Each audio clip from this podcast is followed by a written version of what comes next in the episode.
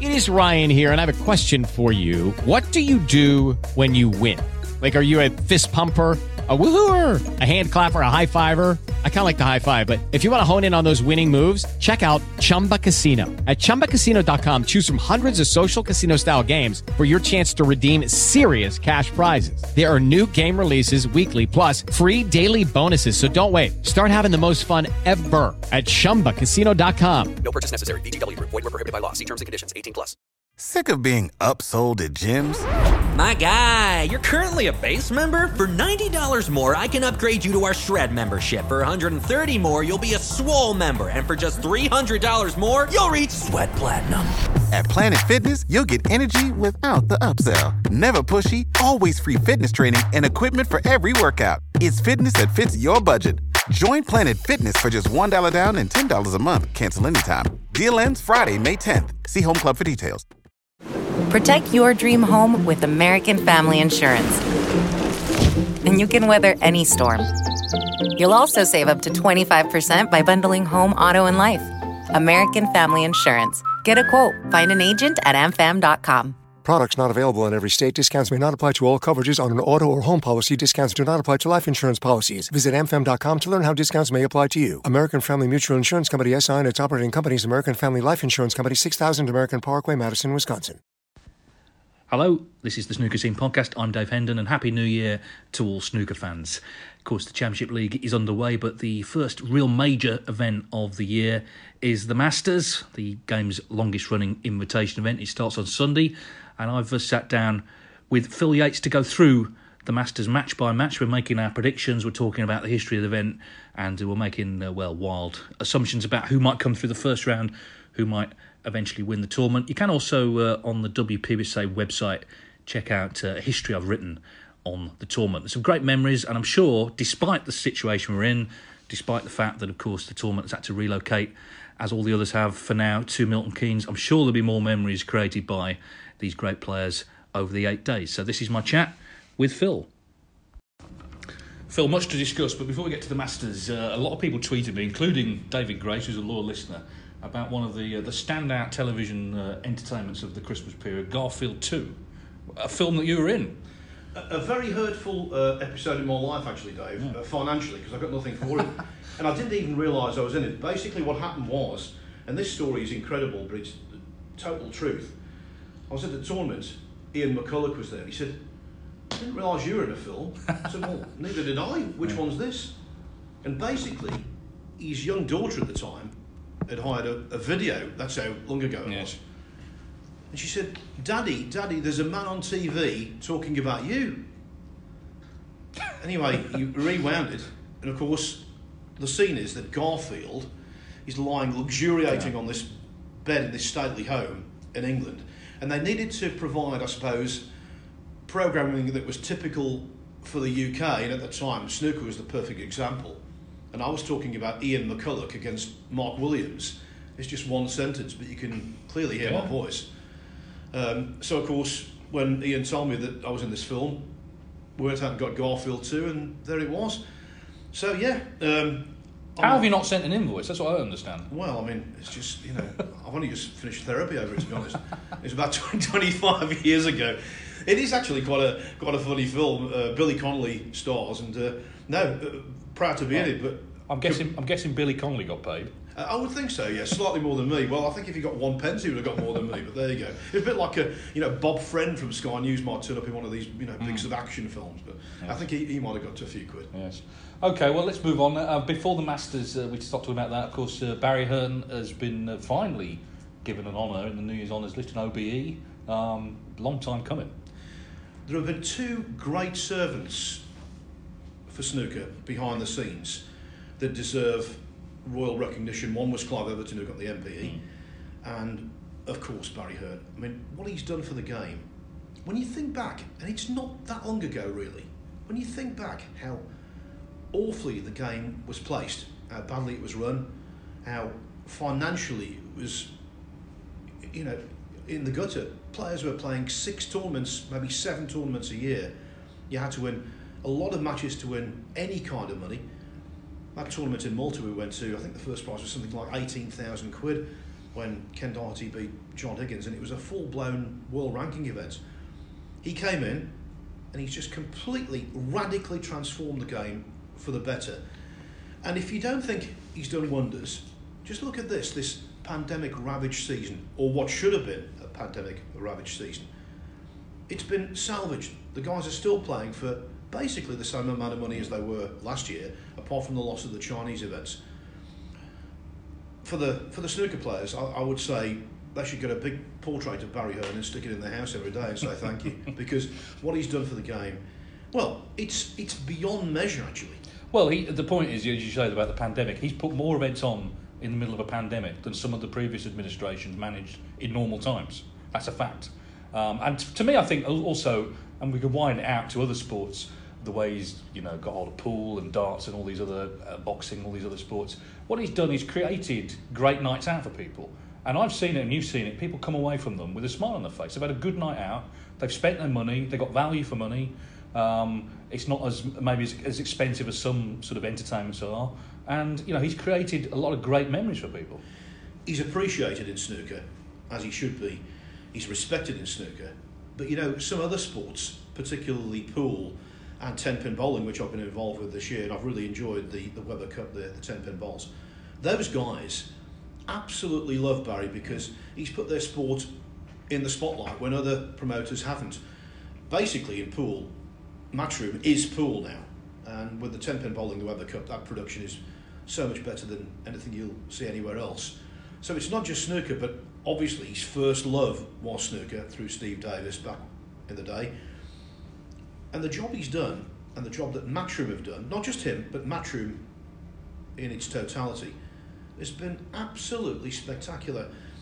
If I was a snooker player, particularly particularly the ones who are in their forties, it's just what he's done is improve their lives and improve their financial well-being, and indeed their psychological well-being. Well, more than tenfold, a hundredfold. Yeah, and also like again to the pandemic, you know, people have had something to watch. You know, snooker fans.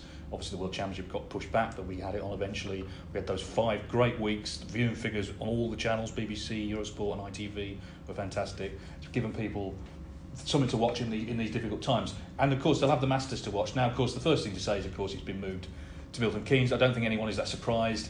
Uh, there's no hotel on site at Alexandra Palace. There's no hotel for several miles actually. So to have a strict bubble with the situation in the UK worsening would have been pretty much impossible. It is a shame. I mean, I was watching actually over Christmas. Eurosport was showing various finals. I caught a bit of last year's actually that Stuart Bingham won, and fantastic atmosphere, just brilliant at the Alexandra Palace. Um, you know, at the end, particularly after he won. Uh, but we knew there wouldn't be any any fans here this year. And I'm not sure, I mean, snooker fans will have their own view. I'm not sure what difference it makes if you're watching it actually where it is, because I know for a fact they were not going to actually play it in the same hall anyway. They were going to play it in the theatre. So it would have looked completely different to the previous stagings there. I guess the main thing is it's just on. all norms at the moment go out of the window. It's infinitely better to get it played wherever in a safe environment than to play it where you want to play it. It's a shame, of course it is, but the decision was taken out of their hands. And not just for the Masters, I think for a whole variety of tournaments going forward as well. I personally can't see tournaments being played in their normal place, upon me, until maybe the Crucible in April, if we're lucky. Yeah, and that's the other thing. Despite everything I've just said about does it really matter, it would matter, I think, uh, with the World Championship. I think I do think that has to be at the Crucible. Now they proved last year they could do that safely. They did have a bubble. Let's hope uh, that happens again. One thing I do hope though next week is that the players are sensible because it can, you know, there's going to be quite a few days where they're not playing. If you win your first match, you have to wait, play next match. It can be boring, it can be frustrating, but they need to be sensible because there's a lot of people out there who are suffering massively. They've lost their jobs, they've lost their businesses. We have people working in the health service. I know you have family who work in the health service. You know, they're on the front line of this, and they're not going to have a lot of sympathy with a lot of rich snooker players complaining. They're still playing for a quarter of a million pound first prize. So I hope that they recognise that. I'm sure most of them will, and just get on with putting on a show for everybody. and also a fifteen thousand pounds guarantee hmm. if you lose in the first round. So yeah, okay, it's a sacrifice, but it's a, a minuscule sacrifice compared with what certain people are doing. A lot of people are doing, millions of people are doing, and so I think they would look really bad, morally bad, if they were to complain too much about being in a situation where, as you say, they can win what you know is referred to these days as life-changing money. It is what it is. The point is, when we left Llandudno last year at the Tour Championship, we just didn't know what was going to occur. We didn't know what the disease was. We didn't know how deadly it was. We didn't know whether there would ever be a vaccine. We didn't know whether the health service was going to be overrun. We didn't know whether snooker was going to take place for a year, two years, whatever. We didn't know whether sport would take place. We're in a much better situation sports wise now than we were then. And as Boris Johnson continually says, there is light at the end of that tunnel. And I think that when snooker comes back to some form of normality and crowds are allowed back in, it's going to be like a, a pent up volcano, like a, a champagne cork bursting out. People, having been deprived of seeing live snooker for so long, having been deprived of seeing football or whatever for so long, are going to turn up in the numbers and they're going to savour it even more. And to have the game continuing in whatever form, well, that's a godsend. I agree. One thing I would say though is, and I think people obviously they were discussing online about the fact it was moved to Milton Keynes, some in favour, some not. Actually, it's a bit of a red herring. The most concerning thing for me is there's no sponsor for this tournament. Now, this is the Masters, which I think a lot of people now accept is the second biggest event in the sport. Obviously, we've relied a lot on betting companies in recent years. They've taken a hit in the last year when, when sport stopped and have got other priorities. There may be it may be that Matchroom sponsor it, but you know that's not the same as getting a sort of a, a big sponsor. And it is a concern because there's three revenue streams for snooker really. There's broadcast rights, there's ticket revenue, and there's sponsorship. Ticket revenue's gone for the moment. Obviously, the broadcasters are still paying, um, but if we lose sponsorship as well, you know, it is difficult. Now, thankfully, as we've said, Barry runs, you know, a, a good operation. They've got plenty of reserves at Matchroom. They can cover it, and prize funds have not been cut all they've cut is these million pound bonuses that were unlikely to be paid out anyway. But the actual prize funds have stayed the same for the tournaments on the circuit. That can't be sustained forever. But as you say, hopefully, you know, things will change uh, as the year goes on. Um, but I've kind of said this before. You know, the way they put some of these events on a pedestal. If you're not going to get sponsored for the Masters, why would anyone sponsor any of the other tournaments? This is this is an issue going forward. Hopefully, that will be uh, resolved. Of course, Bet Victor are sponsoring various tournaments. Betfred sponsoring the World Championship. Um, but as it stands, as we record this, the Masters doesn't have a sponsor. But what it does have, of course, is a fantastic history. First stage 1975. Uh, it was originally for 10 players, um, top 16 from 1983, so maybe more recent than people may remember. And actually, I look back, the BBC, no, they only covered every day from 1984, so it, it, it wasn't immediately a top event. Its prestige grew and grew, I think, in the 80s, as snooker grew in the 80s.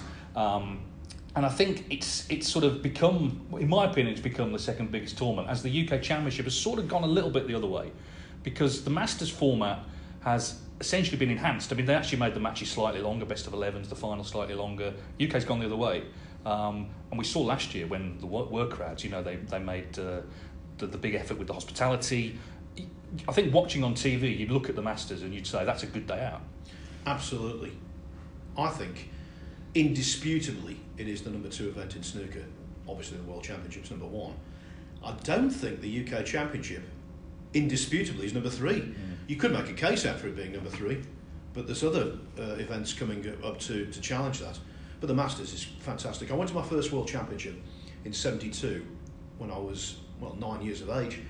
Went to one session uh, at Selly Park when Higgins and Spencer played. My father took me to the Masters, I think from 77 onwards for about four years. And I remember one year we got tickets for this particular day and snow descended on the West Midlands and we couldn't make the journey down and I was absolutely distraught. I mean, I can remember uh, crying over this. I was just so distraught. I was probably maybe 14 and I was, oh no, the worst thing possible missing the Masters. As soon as you walked in there, you just knew there was an aura about it because all of the top players were there. Mm. The crowds were there. The atmosphere was second to none. And I remember we went to one match. I can't remember what year it was. When you're that young, you can't. But it, Alex Higgins played Ray Reardon, and he was absolutely brilliant. Higgins. So um, uh, that that's my memories of it. And ever since then, it's sort of developed into well, I, I think the greatest tournament to market the game, not just the game itself, but its potential to host uh, wonderful hospitality suites and to get corporate firms involved because that's what the game needs. Going back to your um, suggestion about sponsorship. Yeah, and you know it, it's almost sort of you're almost legally obliged to say now every match is like a final, but it is because what's changed, of course, under Barry Hearn is the ranking system. So it used to be you ranking hell for the whole season. So you get people going to the Masters, might not have won a match. I mean, Alain Robidoux one year when they hadn't won a match all season, completely out of form, wasn't one of the best 16 players in the world at that point. They are now. You know, I know the cut-off was after the UK, but it's actually the top 16 now as we speak is actually that, that same 16 uh, players. So they're all players who, who are in form, and, and you know they're, they're, it's the elite. And there's nothing. Look, it's absolutely right that we have tournaments for everyone, but there's nothing wrong with showcasing the best of the best. No, absolutely not. Well, there's been a lot of talk about, you know, should the Masters be made a world ranking event? Because I suppose logically, there's no reason why it couldn't be, because people qualify from the rankings, and we've seen the the Tour Championship, the, the Players Championship, the World Grand Prix. You know, people get in off the one year list, so why not be able to get into a ranking event off the two year list? I've got no particular objection to it being a ranking event, other than this why change a winning formula? It's that invitation event, it's that aura, it's that history. Why change something that isn't broken? Well, it wouldn't make it any better. No. It wouldn't make it any better. It might, Absolutely not. arguably might make it worse, actually. Yeah. Um, anyway, what we're going to do, we're going to go through the draw, and for what it's worth, we're going to predict the, the winners of the first round matches. Now, I remember, remember last year there were a lot of upsets in inverted commas. I mean, I said, every match is like a final, but some players you fancy more than others. Defending champion is Stuart Bingham, became the oldest champion last year. Um, he plays Thepchaiya Un-Nooh, who's the first Thai to play in the Masters since James Wattana. In fact, he was the only other Thai. That was back in 1999, so 22 years. Um, he's a bit of an unknown quantity. We know how good he is, Thepchaiya. We know how quick he is. He's not going there with a big crowd, which you could work one or two ways. You, it could have inspired him because they get behind him. I think the way he plays, or first appearance, he could have he could have been overawed. Um, what, what do you think of that one? I think it's interesting this top quarter because Murphy and Williams are in it as well. None of those players are really in form, but one of them's going to be in the semis. I'll precursor everything I'm going to say here by saying this. The two tournaments every year that are the toughest to predict, not just who's going to win it, but each individual match. Masters and the shootout. Mm-hmm. Shootout for obvious reasons, the format. The Masters because every match, as you say, is top quality. And any match, whether it's at the English Open, Welsh Open, wherever, involving Thepchaiya Un-Nooh, that is the real time form squiggle which indicates unpredictability. He's one of those players, he's best. He's so much better than he's worst. But having said that, I think that also applies to Stuart Bingham. Now, we had a little dress rehearsal of uh, Bingham Un-Nooh in the Championship League, and Bingham made a 147. Has that sent a message? I don't know. What I will say is both of them could win.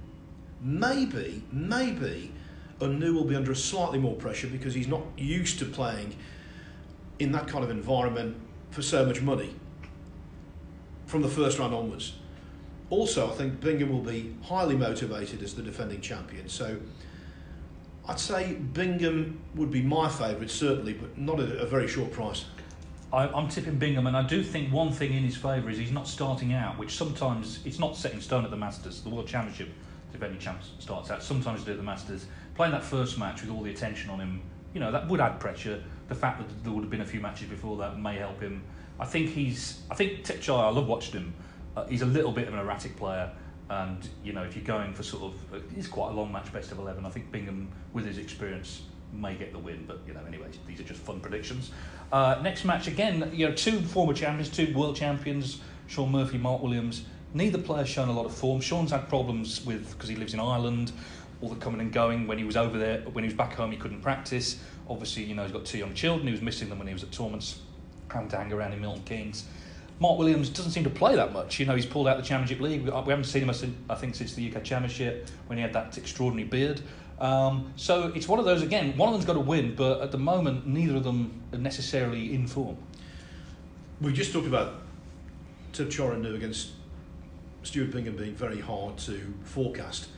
I think this match is the ultimate X factor, purely and simply because, as you say, they're both lacking competitive reps. Just not been involved in snooker for a number of weeks. And going into that environment, which is highly charged, no crowd or, or crowd, I think it's really, really tough to say who's going to win that one. Murphy's played very well at times this season, but at other times he struggled. As for Mark Williams, well, he's got one thing on his side. He's fresh, mentally fresh. So maybe that could be a, a factor. I'm probably going to just say Williams here because Murphy's career seems to go in cycles, and the the highs are very high and the lows are quite low. And I just get the impression that this season might be a low point for him. Of course, he's so good and his cue action is so phenomenally straight that when he starts playing well again, the highs will be achieved. But right now, I would say he's a little bit susceptible. So I'm going to say Mark Williams. Well, I hope we don't agree on all of them, but I, I, I do agree. I, I just think Williams, even when he's out of form, he's a very wily player. We know that a lot of tablecraft. He can win bad matches, and that's that's a compliment. That's not an insult. He can win matches when he's not playing well. You sort of forget how he's won them, um, and it may be that that's what happens. Um, let's move on. This uh, this is, I think, a match that could be very close. Mark Selby, Stephen Maguire. Um, they had a great match last year. I think at the Players' Championship.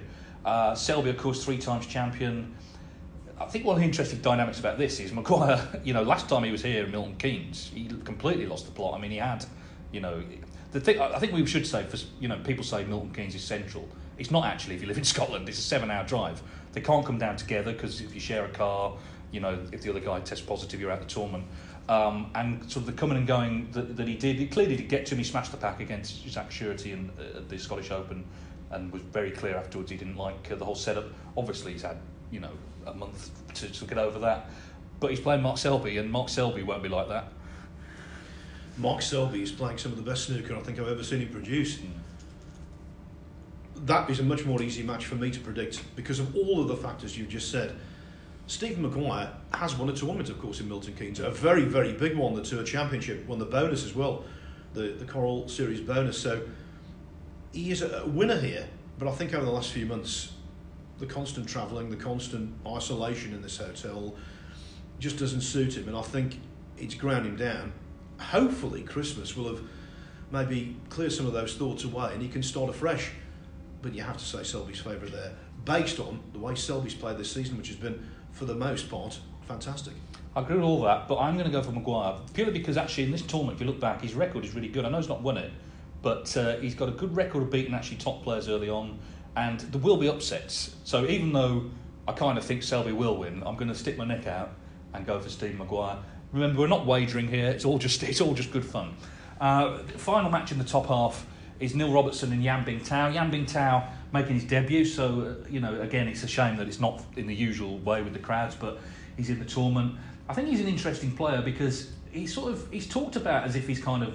I've heard people say you know he's gone backwards, but I don't get that at all. He's 11th in the world. This is his highest ever ranking. He won a ranking event last season. He was in the final of the Players' Championship, which is a big tournament. Um, you know, got through the first round of the World Championship. He, he's a, he's a different player, I think, to a lot of the other young Chinese. He's not all about attack. He's very stubborn. He can grind it out, which is a good good skill to have. Um, and he beat Neil Robertson in the UK Championship last season. Yeah, I think Yan Bingtao for me, in terms of talent level and in terms of the way he imposes himself, is about the same level, which is a good level, as someone like Zhou Yulong or maybe even Zhao Xintong, but he does have the achievements to back himself up. That's the thing. I really do think Robertson's going to win that match, though. I think the way he's played this season at times has been tremendous, as always. And he's one of those players who puts a great amount of store on what he regards as the biggest events. He's definitely not done himself justice in the World Championship. There's no doubt about that, although he won it 11 years ago now. I think he'll put a lot into this Masters campaign. I think it's very interesting, actually, that he's playing together with Mark Selby in Group 3 of the Championship League. So he's going to get two days of hard, competitive match practice before the Masters begins. I think that will really help him. And I would make him uh, quite powerful favourite to win that match, actually. Yeah, it's interesting. He lost in the first round last year, but I think it was the first time in 10 years he lost in the first round of the Masters. I always wonder about how he'd get on. I mean, he was the first winner at the Alexandra Palace, actually, in 2012, but because he, he, goes away over Christmas to Norway, um, and inevitably as a holiday he doesn't necessarily practice. In normal times, does he lose a little bit of sharpness on the other players? Well, we're not in normal times, are we? Like you say, he's you know he's had a fantastic season. I think he does. He, he's interesting. He was talking to Rachel uh, on Eurosport about. She was talking about the Triple Crown tournaments, and this was before he won the UK, and he said, "Well, people talk about those, but you know, I won the China Open, which he actually said was the second biggest ranking event. I won the Champion of Champions. He said these are majors as well. But then when he won the UK, it was back. Oh, I'm so proud. I've won the, the Triple Crown events again. So and, and I like that actually because you've got to use whatever you can, and, and what he's got is great sort of positivity about himself, about his game. Um, and I'm with you. I do fancy him to win that match into the bottom half, and the bottom half is brutal. I think actually, if you know, they're all great players, I know, but the bottom half, there's some real big hitters here. And we start, of course, with Judd Trump against Dave Gilbert. That's actually the first match on Sunday. I mean, Dave last year played really well on his debut. Got to the semis. His form has collapsed since. Let's be honest, it has. Trump's form has held up sensationally. I mean, let's be honest. If Gilbert wins that, it's a major upset. If you listen to my commentaries on snooker for, God, 15 years, you'll know that I'm a massive Dave Gilbert fan. I think he plays in a beautiful fashion, looks good, and when he's at his best, he's a match for anyone. The problem is, he's not at his best at the moment. He would be the first to agree with that. He's a realist, Dave. He doesn't beat about the bush. He knows he's not a, had a good season. He's had a terrible one, in fact. Don't know what the reason is, but there is a reason. And right now, I think he's very vulnerable to a heavy defeat by Trump. In normal circumstances, I'd be looking at that as a potential banana skin for Trump because I really rate Gilbert. But form for him, certainly pre Christmas, by his standards, by his recent standards, very bad.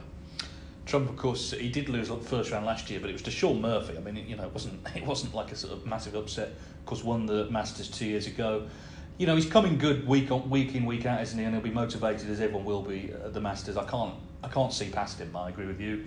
Next one, those interesting. Kyren Wilson, Jack Lisowski. They played last year in the first round. Wilson won 6 2. Of course, we saw Jack in the last event before Christmas. Um, left it late, but in the end played great in that final against Trump. And, you know, it, it looked all, for all the world to be 7 all. Trump made a great clearance for 8 6, gave him some breathing space.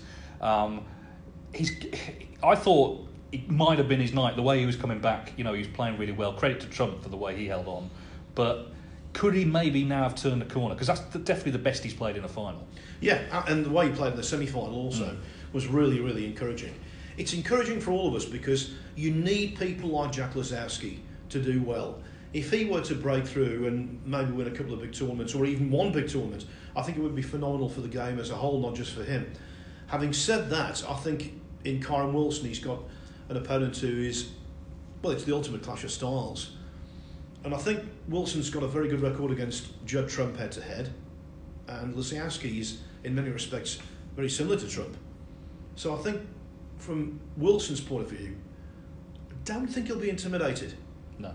Having said that, if Lisowski plays his best, and he plays his best for four tournaments, he could be Masters champion. That's how good he is. Mm. People don't realise just how good his best is. It's phenomenal. I will say I fancy Wilson, but only slightly. I'm going to go for Jack. I think this environment may help him actually slightly because he admits himself he gets very nervous. He's aware of people watching him. He's not the best at shutting all that out. Well, there's no crowd, um, so there's no one literally in the arena watching him. Um, and yeah, I just think you know he played so well in the last event. Let's not forget how it ended for Wilson with that uh, match with Ronnie O'Sullivan when that incredible shot, you know, when he went in off the pink, probably the worst shot of the year. I'm sure he would agree with that. Um, I think it could be an interesting one. That it's a clash of styles. I'm just going to edge towards Jack Lisowski. Two matches left. Uh, John Higgins, twice champion, against Mark Allen. John Higgins, he's a twice champion. Now, most people, if they won the Masters twice, that would be like a career highlight. But he's also lost a lot of early matches in the Masters. Mark Allen won it three years ago, but hasn't won a match since. Two first round defeats. I think that's possibly the toughest of them all to call. Yeah, definitely. The thing with John Higgins is these days, and I think it applies to every single player past a certain age uh, range.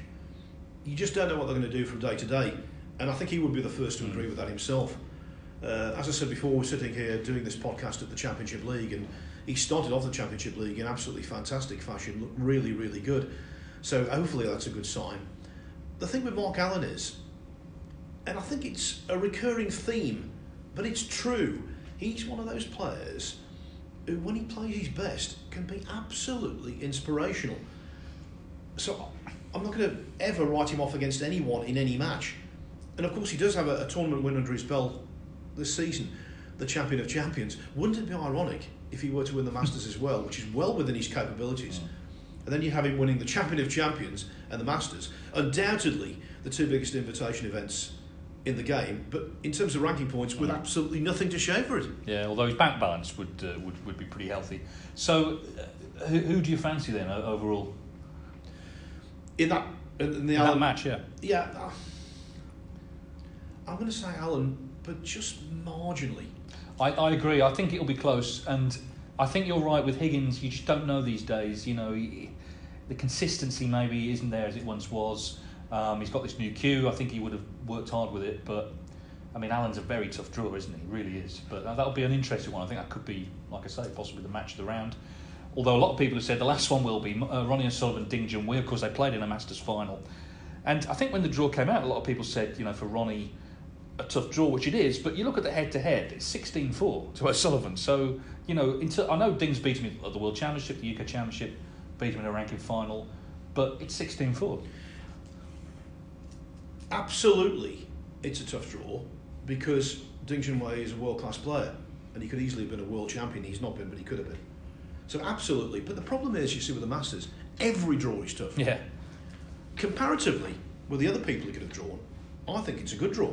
Mm. As you say, head to head wise. And also, Ding's form, apart from winning the UK Championship the season before last,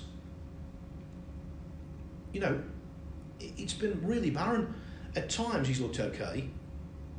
Obviously, he's staying in this country for an extended period of time now, away from his, his wife and child, which is a terrible sacrifice for him to have to make. Does that mean he's distracted? Does that mean he's demotivated? Maybe. But what it does, it gives him the opportunity to practice more. Now, if Ding is at his best, O'Sullivan could have a real problem there, especially if O'Sullivan continues to produce the form he showed in the World Grand Prix, which I thought was one of the the worst tournaments I've ever seen him play in, many respects, considering that he was trying. He was really trying hard and he just couldn't generate his normal brilliance. Now, I just get the feeling he's the greatest player ever. I get the feeling he will have gone away over Christmas, and I might be completely incorrect on this. I don't know. I've got no idea. No, no inside track. Just speculating. I get the feeling he'll have gone away, tried to work hard on his game, to come back for the Masters and be like he normally is, which is an absolutely extraordinary force. If that's the case, O'Sullivan's a big favourite. If he continues to struggle like he did in the World Grand Prix, and Ding has practiced a lot over Christmas with nothing much else to do, then maybe Ding could win that one. But I will say O'Sullivan. Yeah, I mean, I tend to agree, but you never know with Ronnie, obviously. Um, I mean, he didn't play in it last year, and no one really still knows why. I mean, I, I think everyone has their theories, but he didn't play in it. One of his sort of claims was that, you know, and this was before the pandemic, he said, you know, it's a, it's, an, it's a sick building, you get ill when you go there. But he still went there to do Eurosport analysis, so that didn't really make sense. Good to see he's back in. Of course, he's the record champion, seven Masters titles, a lot of finals as well. Um, again, for him, it's a different experience to walking out in front of thousands in a, a big London venue to walking out in front of nobody. Um, he's got a lot of respect for Ding, and in a way, that, that could be a problem for Ding. He's not going to mess around against him. I think Ronnie, you know, he's at a certain level where he can get to semi-finals not playing well, he can get to finals not playing well, and, and I would argue he has done this season. Um, but it's then getting over who you're playing the finals, and at the moment we've got Trump, Selby, and Robertson, who are far and away playing the best snooker on the tour. Those three players, they're winning the big titles, and Selby's beat Ronnie in a final. Obviously, Trump beat him in that semi-final and, and the Northern Ireland final. So it's whether he can get back to that level. Now, it's only August that he won the World Championship, so it's not like it's been a real barren spell. It's literally the end of last season, a few months ago. You always get the feeling at any point you can click back into life, and why not in this event where he's had such a, a, great record? Um, so I, I do kind of fancy him there, but you know it's a very tough section. I mean, he could play potentially Higgins. By the way, John Higgins, I meant to mention, he sets a new record uh, this year: 27 successive appearances at the Masters. Now, Jimmy and Steve played there 27 times, not consecutively. So that just shows an extraordinary record of achievement. Just, I, I said this on commentary yesterday. Actually, there's no sign of him dropping out of the top 16 at all. Sixth in the world, John Higgins. You know, Ronnie was out because he, he didn't play for a season, um, and of course he's not played in a couple of the Masters over the years. So if it's going to be Higgins O'Sullivan, I think we'd all enjoy that. That would cheer everyone up. But we, we just don't know. I mean, it's a very tough section, and that's why for me, we're going to predict our winners now. I'm going to look to the top half because I think it's I think it's a slightly easier half if, if there is such a thing in the Masters. My choice, for what it's worth, is Neil Robertson. Uh, we saw him win the UK Championship in dramatic fashion. I think it was inevitable that maybe he wouldn't then push on in the immediate events. I know he pulled out the Scottish, lost first round of the World Grand Prix. Robert Milkins played very well against him. I quite like his draw. Um, he might play Selby in the, in the in the next round, but he's beaten him a few times this season. Um, so for what it's worth, and I apologise to Neil if he's listening, I'm tipping Neil Robertson. Okay, well, I'll start off by saying who I would like to see win. I would like to see Ronnie O'Sullivan win it because over the years, I think the greatest Masters achievement undoubtedly was Stephen Hendry winning Mm. all of those Masters in a row. But there are three players who've electrified the Masters over the years. Alex Higgins, I saw that with my own eyes as a, Yeah. as a youngster. Phenomenal. In a, in a different league in terms of energising the crowd. Well, they used to. I mean, they literally would run into the storm the stage after yeah, matches. Yeah. So Higgins first, then Jimmy White. Yeah. The 84 semi final against Kirk Stevens, perhaps the best known Masters moment mm. of all time, the 147 from Stevens, then the, the wonderful break from White to wrap it up. So you've got Higgins, White, and now O'Sullivan. They are the three players mm. who've done more for the Masters than anyone else. So I would really love to see Ronnie come back to his best and win it. I do have grave reservations about whether that's going to happen, though. I hope I'm incorrect. My personal tip would be someone I think is really trending nicely. Two things I like to see in a player when they come into big tournaments one is confidence, and one is consistency. And in my book, one player stands out in that. Well, two, obviously, Judd Trump, but he's got confidence and consistency all the time. The other one, and my pick, Mark Selby. Okay, well, interesting because of course they, he could play Robertson potentially in the quarterfinals. Of course, they've won it before. I mean, Mark Selby a three times winner, Robertson's won it. You know, a lot of former winners in this field. A lot of great memories as well. We'll just wrap up maybe talking about a couple of them you mentioned there. Obviously, '84. I think we what the, the the Masters we remember the close finals, aren't they? And of course, Paul Hunter as well. We we must remember him at this time of the trophy belatedly was named after him. He won three in four years, all in deciders, all with comebacks. Um, we've not had a, a close final for a while though. Paul Hunter. Myself and a, a lad who worked for the Daily Mail called Pete Ferguson had an idea just after Paul's uh, death that they should have the trophy named after Paul Hunter. It just seemed so right because he, he did so much for the Masters. He was more synonymous with that tournament than any other. The idea wasn't agreed upon, but as soon as Barry Hearn came in, it was. Well, not actually, not as soon as it's only it's only about three years ago. Okay, it. all right. Well, Barry Hearn came Yeah. in and made the decision, which should have been implemented well before. And I'm really glad it has been because what a loss it was for the game. I, I just think the Masters has got so much history that we should look back at these great moments all the time because it, what it does, it actually enhances the tournament now, hmm. doesn't it? If you look back at all the great moments, for, for me, I think it's a, a moment I talked about before the the, the Kirk Stevens 147. That's my, my, my personal favourite. Because 147s then were as rare as hen's teeth, weren't they? Yes. Um, and it wasn't just the fact he did it, it was the way he did it and what it meant to him. Um, he, you know, dressed very flamboyantly as well, and he knocked in some fantastic shots. So that's my, my, my personal uh, high watermark as, as far as the Masters is concerned. I think the undoubtedly the achievement was Hendry winning one after another after another, because what you've got to consider is back then it was a very hostile atmosphere for Oh, Stephen yeah. Hendry. Yeah, People yeah. didn't want him to win. Yeah, yeah. He was booed when he went into the arena. But but generally speaking, I just hope that you know this year's, although it's going to be very very different, lives up to its predecessors. I think I'm right in saying Paul Hunter was the last uh, first time winner to defend the title. Of course, that's what Stuart Bingham's looking to do. I'll just throw a couple into the mix because they feature players, three players who are still in the tournament. Course, Mark Williams on the respot in 1998. I mean, that was extraordinary, and even Mark got nervous. That's how that's how tense it was uh, against Stephen Hendry. And then uh, 2006, possibly the best ever final, um, last final at Wembley Conference Centre. John Higgins. Sort of, if you wanted to explain John Higgins' career to anyone, you just show them the clearance he made against Ronnie O'Sullivan, 60 0 down, took, a, took on a red to the right middle.